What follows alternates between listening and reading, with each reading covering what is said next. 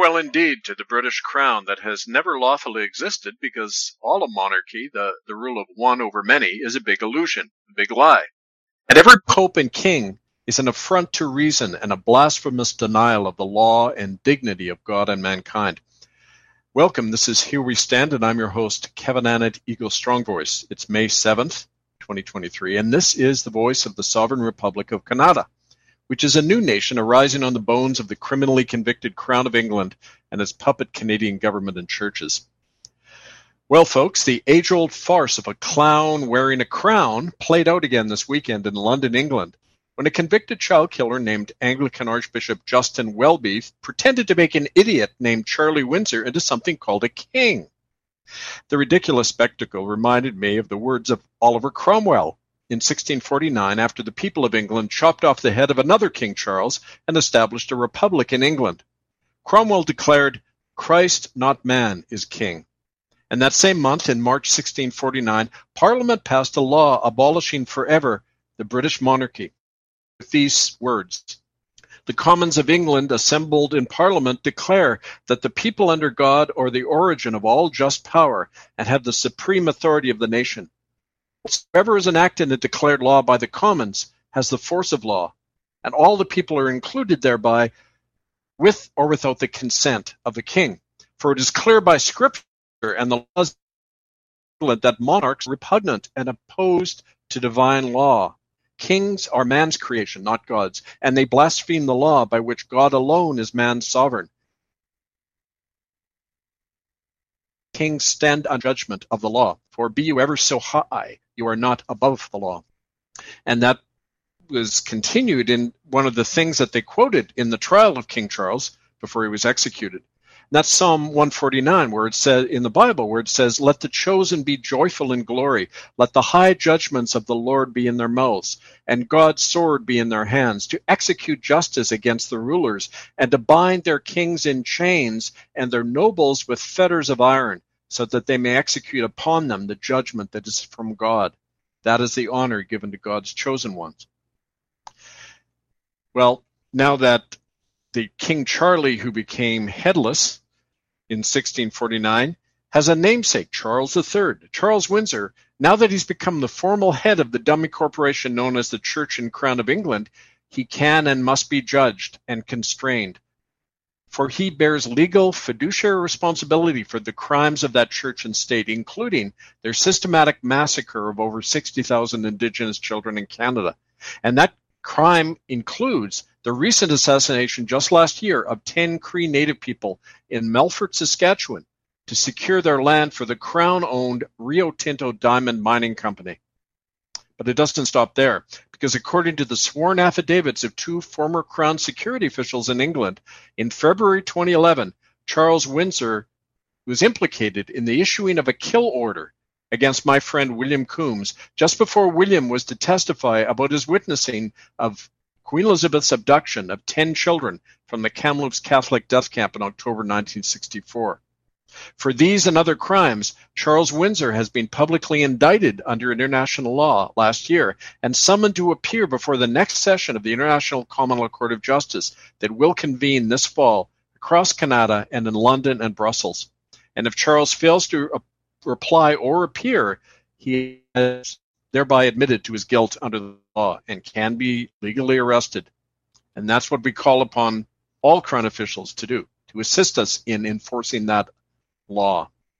Well, naturally, this whole mess of official corruption and murder is continually fogged and sweetened by the murderers themselves. And what better way to do that than through an officious religious ceremony and con job in Westminster Cathedral, designed to convince people that one stupid parasite is their ruler now, just because his mummy pretended to be too. But the irony is that such an enormous lie and pretense is a sign of the weakness of their system in the face of the massive evidence of its guilt. And so Listen, folks, ultimately what matters isn't the parasites in their obsolete system. What matters now is that the free people of Canada and England and every other nation reclaim their minds and the law.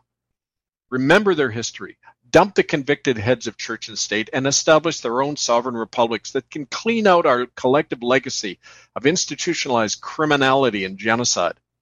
Learning how to do that and making it happen is the purpose of this program every week and our republics around the world. And the faces and the memory of 60,000 slaughtered children are our best guide and rem- reminder of that epic and truly godly purpose. You can learn more about all of this, not only here every week, but at republicofkanata.org and murderbydecree.com. Well, today on our show, we're going to be looking at how we bring about this revolution by first remembering our own history, a history we have been robbed of.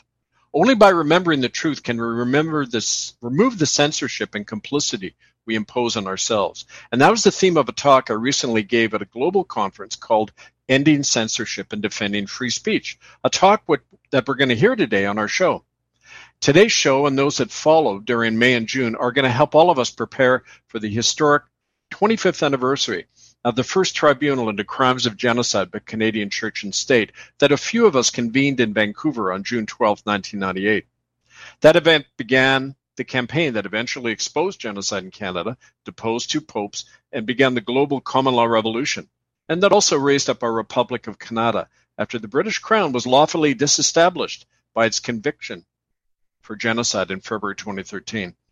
Well, it's a tribunal I have very strong memories of, very fond memories of, because uh, fond, you might say, why fond when you were attacked subsequently? Well, it's because I learned very quickly that the long arm of state censorship reaches out and tries to stop us right at the beginning. It reached out that day and literally grabbed me by the throat and threatened to kill me. The arm belonged to a big and nasty Aboriginal goon named Dean Wilson, who forced me into a corner and said that Chief Ed John would, would have me killed if I kept looking into dead residential school children. And of course, for those of you who don't know, Ed John is a prominent government native puppet runs the drug and trafficking network in northern BC, and now in the pay of China is personally implicated in the regular death and disappearance of native families all over the north to make the oil and gas secure for Beijing. Well, when your enemy threatens to kill you or sue you, it means they're scared of you, and their threats are designed to scare you off. But when you ignore their threats and keep going as we did, their power vanishes because it's based on your fear. That's one of the lessons I'll be discussing today in the presentation you're going to hear that I did at the Global Free Speech Conference. We broadcast just last month. Because we're censors the one in our own heads. Nowadays, we've lawfully been empowered to seize these buildings, the property and wealth and, and churches of the United Church, the Anglican, and the Roman Catholic churches, which have all been evicted and banished from our lands, including by Chief Capilano, the traditional Sam on the West Coast. But it's only our fear that's holding us back from doing that. And we can overcome that fear in practice and together through right action, as William Coombs and so many others have shown us. And so we're carrying on their legacy. Starting on June 12th and beyond, we'll be holding direct actions, teach-ins, and training to shut down these criminal churches and their accomplices and masters in Rome, Ottawa, Beijing, and London. To take part in that, write to us, Republic National Council at protonmail.com, and we'll plug you into the workshops, the teach-ins, and the direct actions in your neighborhoods. Because if you allow these crimes to continue and blow back on all of us as they're doing now through the COVID police state, you have only yourselves to blame. And the simple way to end all illusion and tyranny, including of the crown and church, is to renounce your allegiance. And this is a final message I want to make before you hear this uh, broadcast today. A message to the people of Canada, and that is you can stop this crime in its tracks by renouncing allegiance to King Charles and his descendants, because that's the only oath taken by the police, the members of parliament, the government officials, the judges, the soldiers of Canada. You take an oath of allegiance not to the people or a constitution or the law. You take it to one man, that idiot in London, and his descendants. In other words, they're all serving a foreign monarch, one man rather than the people. That's an act of treason. And anyone who takes an oath or even votes in Canada for that system is committing treason. Well, you can renounce all of that by taking uh, the oath to the Republic of Canada. And that can be found at, of course, our website, republicofcanada.org. You'll see a card. You fill it out. It says, I, so and so, hereby sever all allegiance to the monarch and crown of England and the government of Canada. I solemnly pledge my citizenship to the Republic of Canada and to its laws and its constitution. I pledge to actively establish and defend the Republic and to stand in solidarity with and defend all those who take this pledge. And on the other side, it says the bearer of this card is a duly sworn citizen of the Republic of Canada. He or she is entitled to all of the liberties of a sovereign citizen of the Republic, according to its laws and constitution, stand within its protective national jurisdiction. And I'll tell you how this works. I've used this card numerous times. I show it to the police in Canada. They always back down. And one of the reasons they back down during our church occupations is because we not only use that, but the lawful order by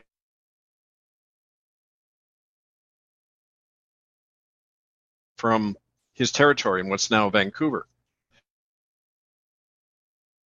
Fact, they didn't interfere with our protests because we had the law and a new kind of citizenship on our side. We're no longer citizens of the criminal regime called Canada. We're citizens of a new nation. It's a question of acting on that now. Something becomes real when you make it real by by walking away from the system. So that's one thing folks can do when after listening to the show today and the leading up to the 25th anniversary of the tribunal that launched all this, here's practically what you can do. Write to Republic National Council at protonmail.com. Go to republicofcanada.org. Take out citizenship. Form an assembly in your community. 12 or more people. You become a governing assembly of the new republic. Pass and enforce your own laws. That's the force that bring that makes change. Not looking to the old corrupt system, the convicted genocidal system with the blood of generations on their hands.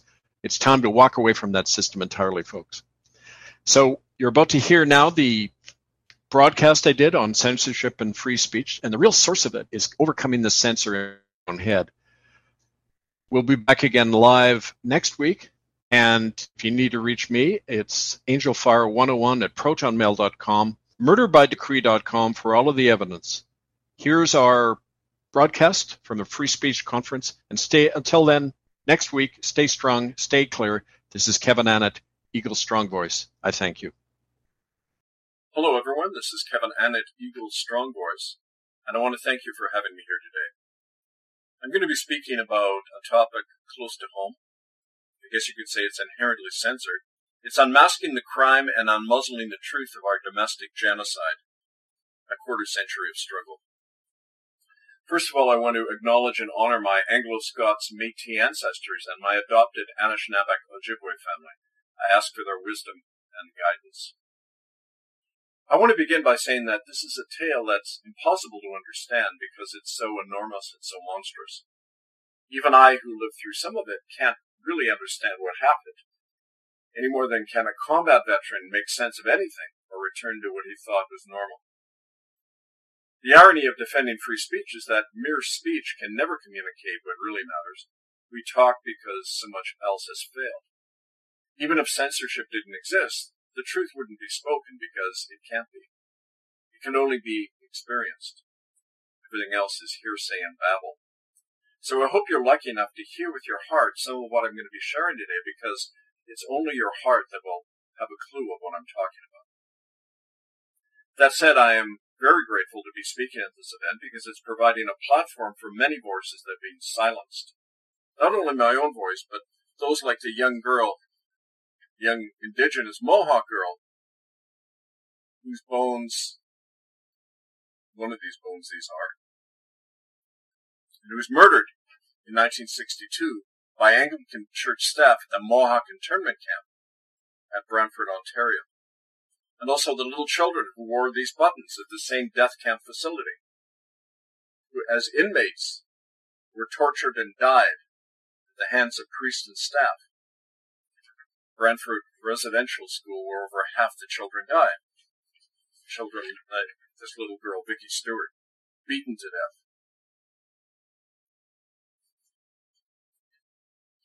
Well, the truth of that, their fate, of these fallen children, has been buried under tons of censorship and soil for many years by the Canadian Church and State that killed them because that crime continues today.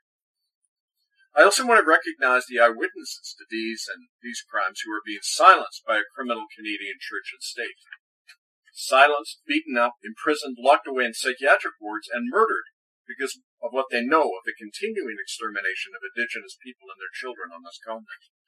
Eyewitnesses who were killed, like my friend William Coombs, who saw Queen Elizabeth abduct ten children from the Kamloops School in October 1964. Or Bingo Johnny Dawson, who after helping occupy the criminal churches was beaten to death by Vancouver police in 2009.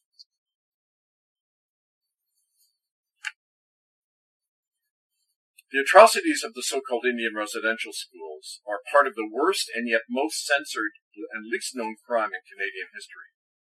The truth of its genocide is censored because it implicates every level of our society and all of us. And so everyone in our culture has a vested interest in denying and concealing it, even though its effects and impacts are blowing back on us today, on all of us, through the COVID corporate police state. As someone who has fought that concealment of genocide in Canada by exposing and prosecuting those responsible, I've been targeted by Canadian church and state because, like John Brown in 1859, I'm confronting the crimes of my own people. So what I have to say to you today is intensely personal and unsettling. It's a story that has been my life for three decades now. and has cost me everything and everyone I knew and loved, making me an exile in my own country.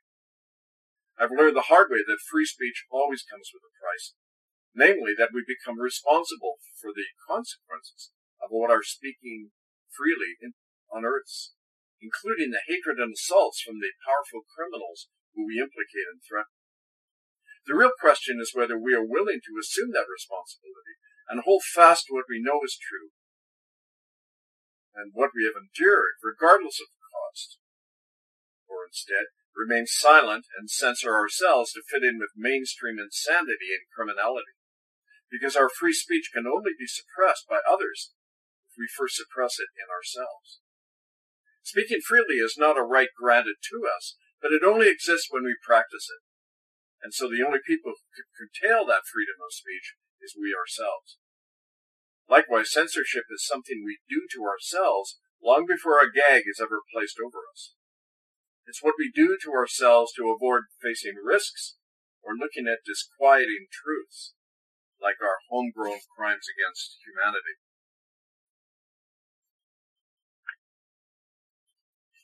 This story began for me 30 years ago last July, in the summer of 1992 on the west coast of Canada. It occurred at a lumber mill town called Port Alberni.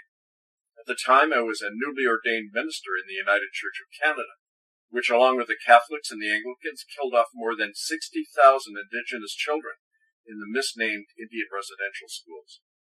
But like any of us, I was blind to the crime that I had been raised in and was part of. In that summer of 1992, I was 36 years old and a blithely married man with two daughters, Eleanor and Claire. Eleanor, Eleanor, my youngest child, was born just a week before I arrived to take up my duties at St. Andrew's United Church, where I was unanimously chosen by its church board to rebuild their dying congregation of some 20 people. Within a few months, I had tripled the size of my congregation by reaching out to the community, including to the local native people, and bringing them into church. I also started up a food bank and visited people in their homes, including the Aboriginals. By doing that, I upset the unspoken local color bar that had always separated whites and natives. Seating native people next to white ones in church had never been done before in Port Alberni, and it lit a fuse. Because many of the native parishioners were victims in the nearby killing zone run by my church called the Alberni Indian Residential School. And as one of my friends, an old native fisherman, Danny Gus, told me, a week after I had started my job, quote, they killed my best friend in there. They beat him to death for asking for more food. Then I had to help bury him in the hill behind the school. That happened to a lot of the kids in there. And anybody who talks about it gets put in that hill too. Well, if children had been murdered, then it had to be reported. So went my naive thinking after I left Danny Gus's home. I, heard, I hadn't learned yet that when mass murder is committed in an official and unorth, an and an orthodox way, sorry, when mass murder is committed as an official and authorized act of church and state, it's not considered a crime. The only crime is talking about it. In fact, I, that's exactly what I was told by a top United Church official named Brian Thorpe when he arranged my firing without cause in January 1995. He said, Kevin, we know all about the deaths of those children. The only problem is he wrote a letter about it. Well, the more I wrote and talked about dead little Indians, the bigger a problem I became for guilty men like Brian Thorpe. But I was still limited by my naive and false assumptions, like the idea that justice was possible in the system that killed children. To give you an example, the very people to whom I reported Danny Gus's story of his murdered friend to were the same Royal Canadian Mounted Police who were complicit in the boy's death. Because for generations, the Mounties had kidnapped native children at gunpoint from their homes and brought them in chains to the Indian residential schools.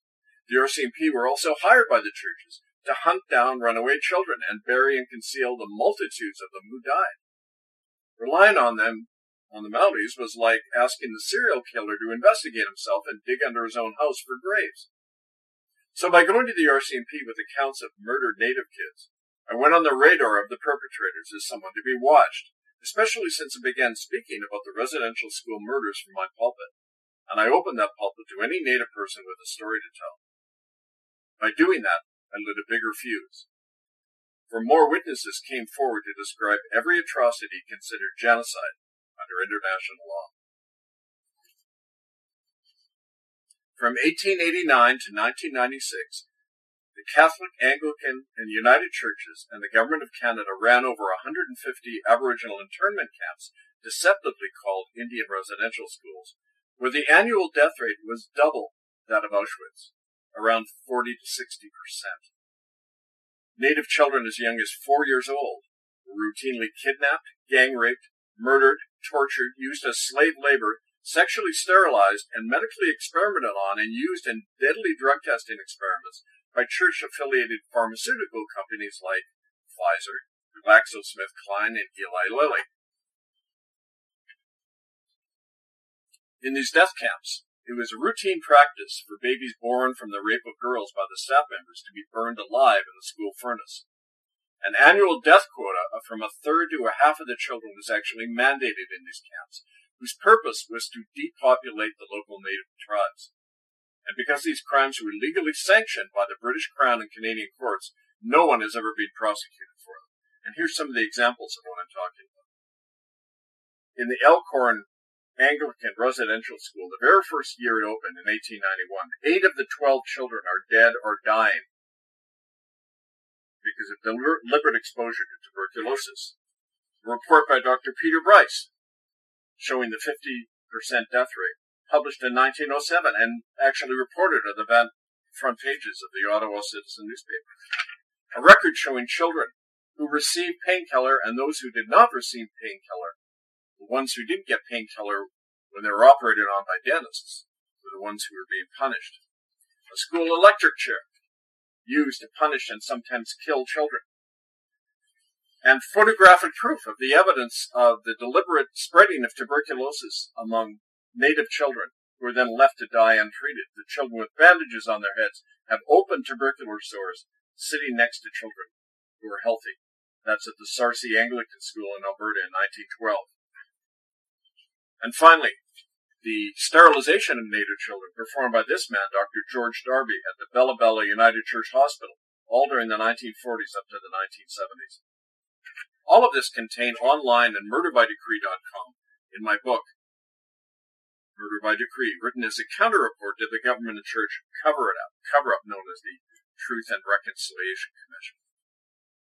Well, all of these facts of genocide were confirmed by eyewitnesses and documents, actually by over 300 eyewitnesses.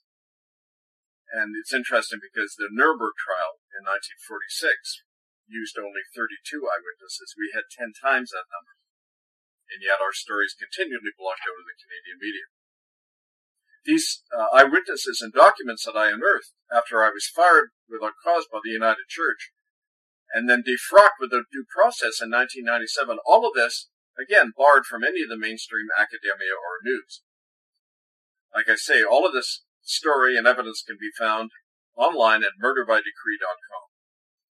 While the genocide free speech movement that I began in Port Alberni encouraged other Native eyewitnesses to come forward to describe not only past crimes, the present day trafficking and murder of Native children across Canada, especially on the West Coast, and especially today at the hands of China and its oil and gas companies. My creation of a platform for eyewitnesses to our homegrown Holocaust sparked a firestorm across Canada that it took years for Christian and corporate Canada to stamp out. Almost immediately, I reaped the consequences of speaking out. My wife Anne was paid by United Church lawyers to divorce me and to take my children away from me, which happened during 1996. And she began that soon after my dismissal at the behest of the church and with church money. I was fired without cause, publicly defrocked, blacklisted, and made penniless.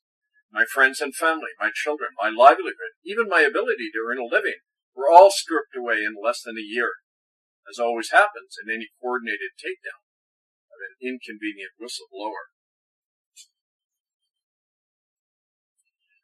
None of these attacks stopped me. They made me even more determined to expose the high crimes that I had stumbled over.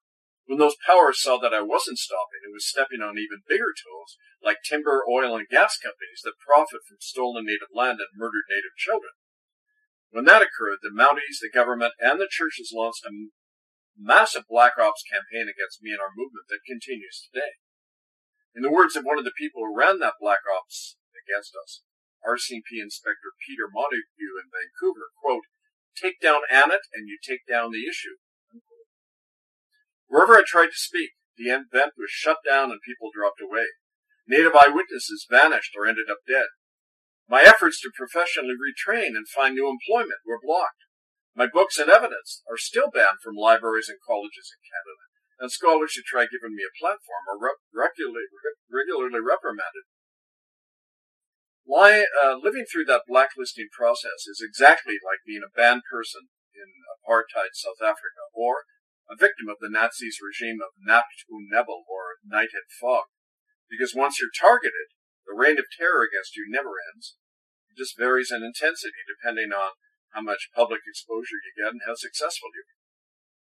And yet, after those assaults began against me, they boosted my credibility in the native world. More death camp survivors came forward when they saw my example, and they joined our campaign and gave us the strength to escalate our fight to a national, eventually to an international level. These are some of the people who took part in that. Native survivors of the death camps at our first Aboriginal Holocaust Awareness Day, April 15th, 2005 in Vancouver. The truth is, like the native people themselves, everything in my life had been shattered at that point, and so had nothing to lose by taking up this fight. I was free to focus on the struggle and fight unrelentingly but only after I had given up the illusion that there was such a thing as a return to a so-called normal life. After making the usual mistakes caused by naivety and ignorance of what we were up against, I learned that our campaign had to become its own compass and media, and had to keep hold of the narrative in the face of massive institutionalized censorship. Building on that understanding, our movement of mostly poor native people staged high profile conferences and protests and occupations at the, the guilty Catholic, Anglican, and United churches. We not only publicly documented the crimes with hundreds of eyewitnesses, but we made such a huge stink that even the government allied corporate media had to eventually respond, if only to put their own spin on the issue. Our campaign was the first one in Canada to publish the hard evidence of genocide in the Indian residential schools and hospitals, and it also organized the first and only independent tribunal into those crimes in June 1998 in Vancouver. That tribunal forced an official acknowledgement of some of the crimes for the first time, and it caused the Canadian government to begin reparation programs to some of the survivors, the ones who agreed not to sue the churches and government, otherwise known as hush money. Our campaign was so persistent that we even forced the government of Canada to issue a pseudo apology for the residential school death camps in July 2008, and out of that stage a huge controlled cover up known falsely as the Truth and Reconciliation Commission, or TRC. Despite the eventual shutdown of the truth caused by that big spin operation, Our campaign spilled over to Europe after survivors of Catholic Church atrocities in Ireland heard about our work and invited me to come and speak there. And together in June 2010, we launched the International Tribunal of Crimes of Church and State that went on to criminally prosecute the Vatican and Crown of England for genocide and to force the resignation of Pope Benedict and three Catholic cardinals during 2013. Well, all these victories happened because we never stopped speaking the undivided truth loudly and constantly in the face of the criminals and massive censorship, denial, threats, and assaults. And the personal cost was enormous. Seven of our ten people who were most prominent in our campaign were killed because of our work. All of them native survivors of the Christian death camps that our Holocaust denying culture still call Indian residential schools. That inevitable backlash and cover up that followed our victories eventually caused a huge rewriting of history and a whitewashing of the truth that we had surfaced at such enormous cost. I first experienced the brutality of that cover up early in our campaign. On the opening day of our tribunal on June 12, 1998, a large man named Dean Wilson grabbed me by the neck and forced me into a corner. He threatened to kill me if I didn't stop our investigation. That particular goon, and there were many of them, worked for a government native puppet chief called Ed John, who controls all of the drug and child trafficking that's rife in northern British Columbia and on the reservations there. When I didn't heed Ed John's warning, the attacks worsened. Over the years that followed, I was beaten up, had my ribs and teeth broken, received late night death threat phone calls, and found bullets, excrement, and dead animals on my front doorstep had my car tires routinely slashed and my home broken into. My records and laptops were stolen. I was regularly arrested and held without charges. I was constantly gang stalked and followed. I saw my friends on eyewitnesses killed, and I endured a quarter century of public blacklisting that stopped me from having an income or a home, giving public talks, or even renting rooms for events. Of course, all of that was mild compared to the crimes committed against children and the Aboriginal people who were brave enough to get involved in our campaign. If I had been native, I wouldn't have survived in our work barely even a year. I've, re- I've relied on the fact that I'm white and well known to give me and others protection, especially as our campaign escalated. Our best protection was always to remain persistent, public, and very vocal, and to confront the child killers on their own turf which we did more and more as we occupied churches and government offices. Like it says in the Art of War, when you establish the terrain of battle, your enemy has to respond in your terms, no matter how big they are. And that's what happened. Our unrelenting grassroots actions forced Canada to address and even acknowledge its own genocide, but not for years, not until a lot of pressure was brought to bear on them. But naturally, since the guilty were still in charge, they never faced any consequences. Nobody ever went to jail or even trial for the proven torture and murder of children. The killers legally exonerated themselves and censored the truth, including by issuing a false self-serving narrative of the death camps and their massacre of over 60,000 children. In truth, these pitiful actions were a sign of the fear and the panic that we had caused at the highest level of church and state in Canada.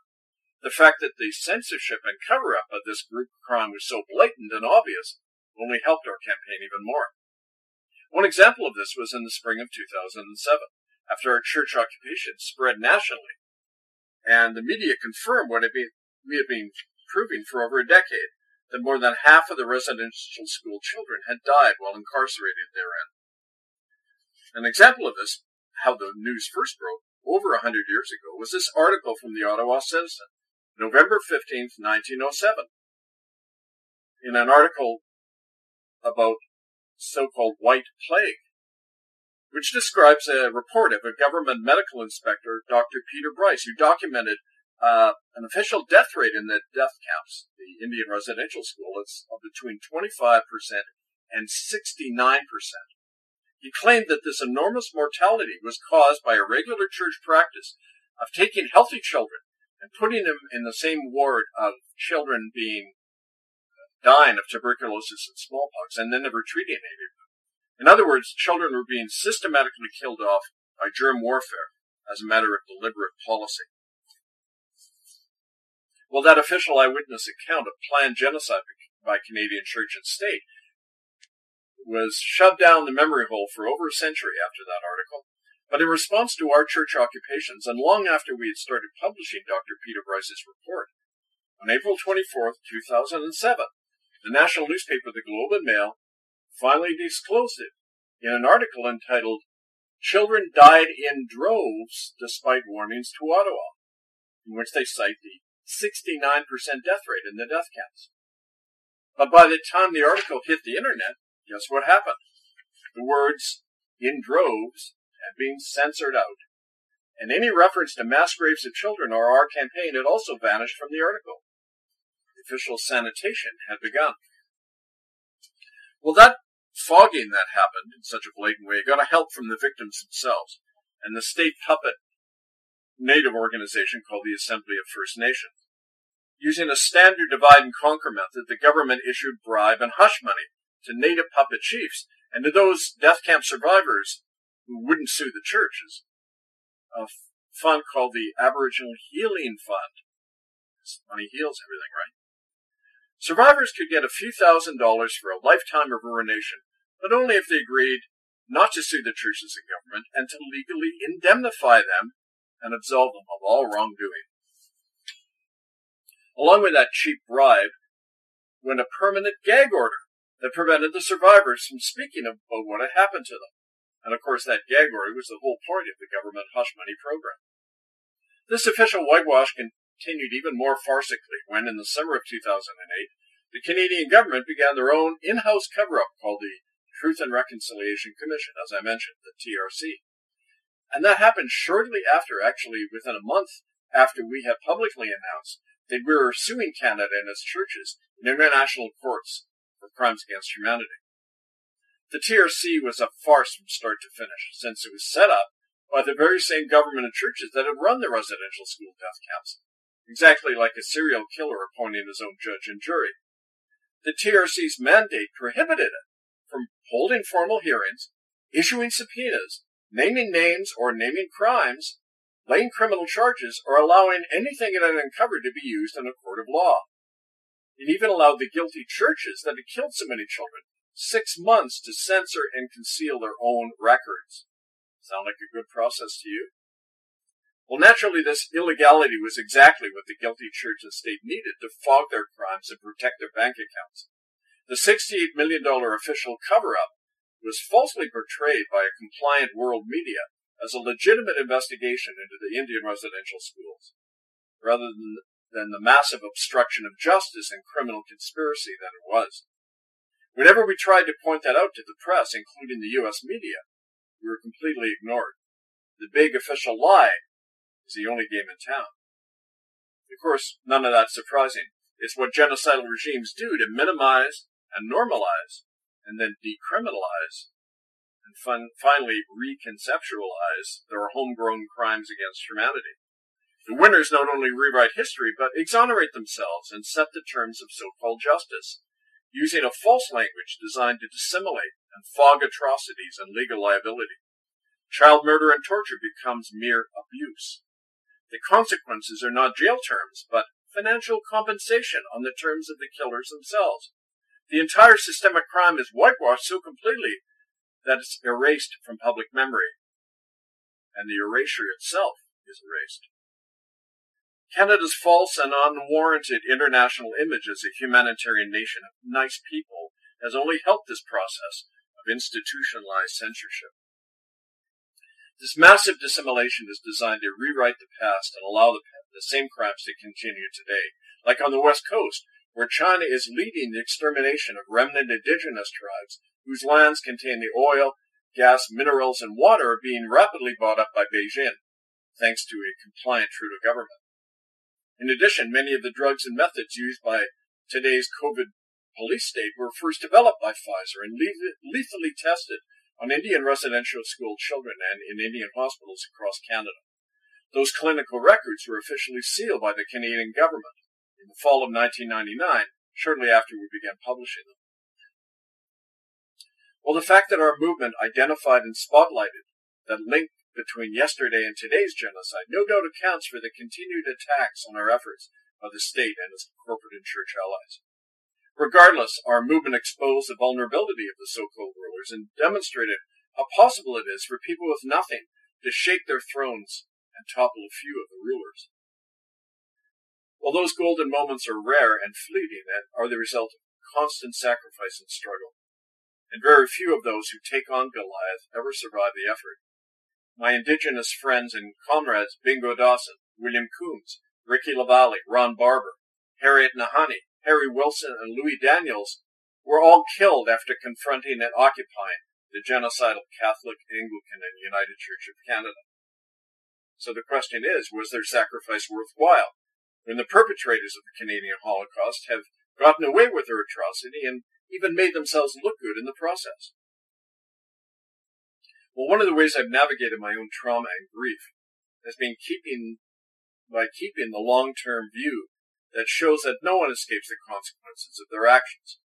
The ease with which Christian Canada exterminated, concealed, and then absolved itself of the mass murder of children has made it much easier for that crime to continue today through the COVID tyranny that's now engulfing everyone. The recent police state measures are nothing new.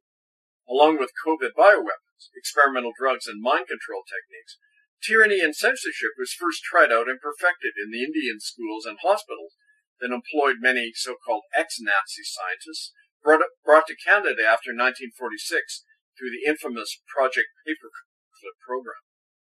Under Canada's Apartheid Indian Act that reduces Native people to stateless non-citizens, Aboriginal people have had injections forced in them under the threat of imprisonment since the year 1874. Aboriginal children have always been seized at any time by cops and priests. Natives have had to carry special permits to leave the reservations and are routinely killed with impunity by Canadian police since they're not citizens with legal rights, but rather just permanent wards of the Crown. Every Canadian has paid for included in these crimes from the beginning, without a word of protest, just like Americans and Europeans have done towards indigenous people in their nations. Then why are we so surprised that the monster is now turning on the rest of us? What we do to all we, others always blows back on us. That's more than poetic justice. It's a law of return. And so we're all on the Indian reservation now, and we have no one to blame for that but ourselves. As I've shown by the Canadian example, when mass murder com- committed by an entire nation, when it's committed by an entire people, it requires a corresponding political tyranny and a sterile mental conformity. Genocidal regimes must rely on a strict curtailment of free speech and thought, and rigorous state censorship to maintain and secure its domestic crimes against humanity. Anyone raised in these regimes is conditioned to see their genocide as not genocide at all. And so the details of their crime never enter political, media, or scholarly discourse, or even enters our personal mental discourse. Anyone who challenges this see not our own evil narrative by their own people becomes not only an instant pariah, but an acceptable walking target. Trust me, I know. It's the basic fact that when a nation committed the crime, it's not a crime. The only crime is talking about it. In that light, there is no such thing as free speech on this continent regarding our homegrown genocide, and not only because of its rigorous official censoring. Even before the evidence of the Indian residential school massacre was suppressed by church and state after our 1998 tribunal, few people and fewer academics and media ever showed any interest in these dead children, because the issue struck much too close to home the censor in the heads of mainstream North Americans was hard at work long before the official whitewash, occurred of our domestic war crimes. In that regard, I want to speak briefly about one of the worst perpetrators of self-censorship and genocide denial in Canada, the academic community. Scholars are as responsible as the killers themselves of the criminal cover-up of the residential school Holocaust, something I have experienced personally and dramatically time and again. In September 1995, after the United Church fired me without cause and prevented me from finding work as minister, I enrolled at the University of British Columbia, where I obtained my academic degrees in anthropology and political science and theology. I had a long history there. I planned to write my doctoral thesis on the history of church-led genocide on the West Coast. But the long arm of the United Church quickly sabotaged all that by blocking my academic funding and smearing me in my educational studies department. I was the first doctoral student in its history to have first class marks and yet not receive any funding, thanks to a faculty member named Murray Elliott, who was also uh, one of the United Church officials who at that moment was organizing my defrocking. As a result, I couldn't pay my tuition and had to drop out. And there ended yet another livelihood for me and another platform for the truth. Well, that sabotage at the University of British Columbia continued down the years. Early in 2003, I was invited by a UBC professor named Richard Fredericks to give five lectures to his sociology class about my work and about crimes against humanity in Canada. But the day after I had given my first very well received lecture, Richard called me up and in a worried tone said he couldn't have me come back. Eventually told me that the same United Church lawyer who arranged my firing and divorce, John Jessamine, had phoned UBC President Martha Piper and threatened to sue UBC if I was allowed to speak again on campus. Richard Fredericks was then ordered to bar me from lecturing and remove my book Hidden from History from his curriculum and he was then placed on suspension and eventually forced out of UBC. Well, that same academic censorship is the norm on every campus in Canada. Early in 1975, the UBC Library and its national lending system had acquired all of the Peter Bryce evidence of massive deaths in residential schools. But not a single scholar ever researched or published or lectured about any of them for over 20 years until I did in 1996. And despite the vindication of what I uncovered, since 2003, every invitation to lecture that I've ever received from students and teachers is quickly being withdrawn under a cloud of silence, including at the prestigious Oxford Debating Society in England in 2016. Unfortunately, the same self-censorship is equally present among Aboriginal refugees from the Canadian Holocaust, because as I've continually observed among them, Speaking the truth freely of what happened to them is frowned upon by the residential school survivors, whose silence is the way they avoid getting killed or jailed. Whenever your average Aboriginal death camp survivor speaks, their mouths open and the voice of their oppressors is heard because they haven't recovered their own thoughts. They say, I was abused. They don't say, I had my teeth pulled out without painkillers and was tortured with an electric cattle prod. We all falsely assume that we own our own words, when in fact we're just reiterating somebody else. With all that in mind, you can see how censorship by the state or any power succeeds only if we first suppress ourselves, which means being so blind to what we're part of, we don't know censorship is happening. We can't see it when more of it is coming our way. When the Canadian and American governments and the Vatican claim that hardly any children died in Indian residential schools, and we believe them or don't challenge them, it's not only because we don't know the truth, it's because we don't want to know. For over a century, the stench of burning bodies wafted from all the more than 150 Aboriginal death camps across Canada because they continually incinerated the piles of dead children there to get rid of the evidence. The Canadians, like Germans under Hitler, claimed to have smelled nothing and known nothing of the dead children, even when the truth of their slaughter was emblazoned on the front page of the Ottawa Citizen November 15, 1907. The first and most powerful censor is always the one in our head.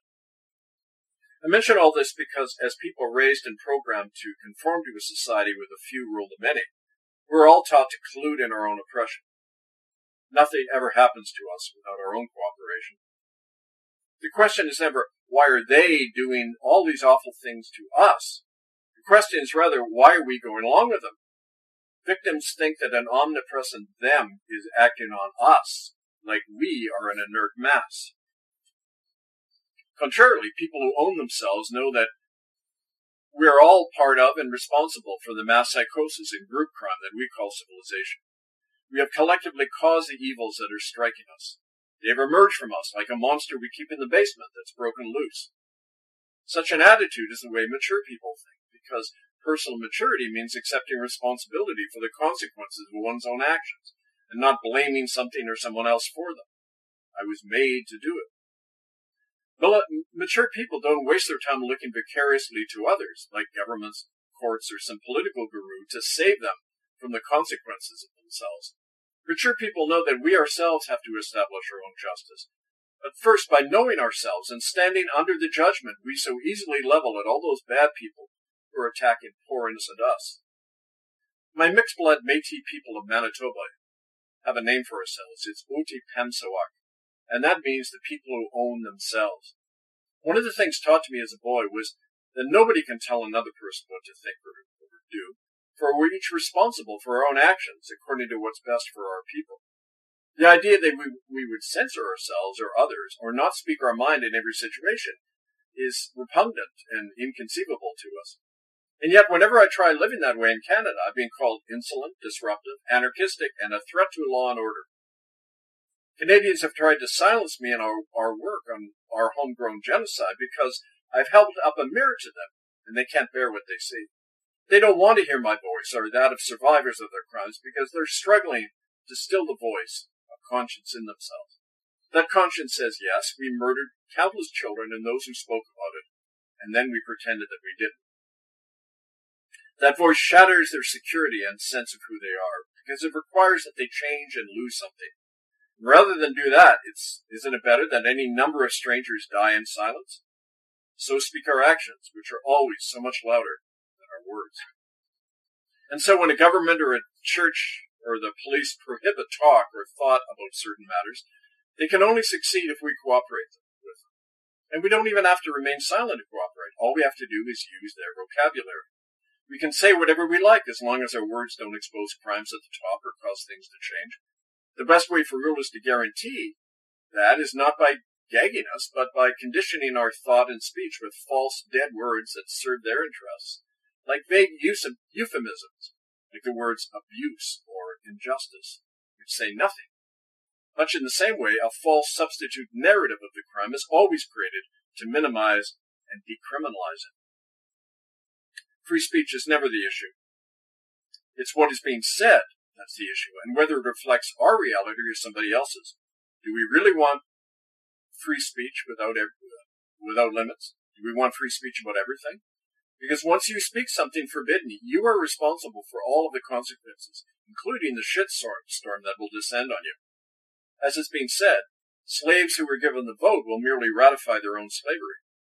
The same is true of free speech. There's no need to censor what we say or write if we aren't seriously challenging anything or are simply parodying the status quo. I began today by saying that this story is very personal and unsettling. I hope that what I've shared has unsettled you to act because that's the only way things ever change. The truth can't really be spoken. It can only be experienced, especially forbidden truths, which are known first by our hearts because our thinking is held captive to a murderous status quo. That fact struck home for me a dozen years ago when I stood before an open mass grave in Brantford, Ontario, and touched the bone fragments of those children that I showed you earlier, murdered at the Anglican Mohawk death camp in Brantford, Ontario.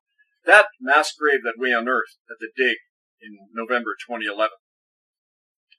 And when I saw a memorial erected to a little boy named Charlie, this memorial here, etched in the bricks of the Mohawk death camp there. This little boy, Charlie, was flogged to death in the fall of 1969 by an Anglican priest and future bishop named John Wayne. Bishop Wayne also served as personal chaplain to another child killer named Elizabeth Windsor, alias the Queen of England.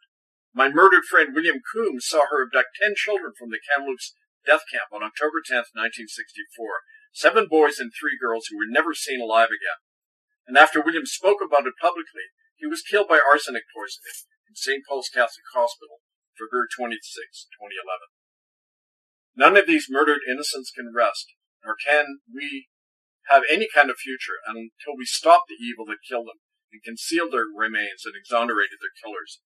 For we are the hands and the feet of the epi- and the epitaph of our murdered friends and all those lost children, but only when we recover, when we recover not, only, not only, our own voices, but their voices as well. This is Kevin Annett, Eagle Strong Voice, murderbydecree.com. I uh, thank you.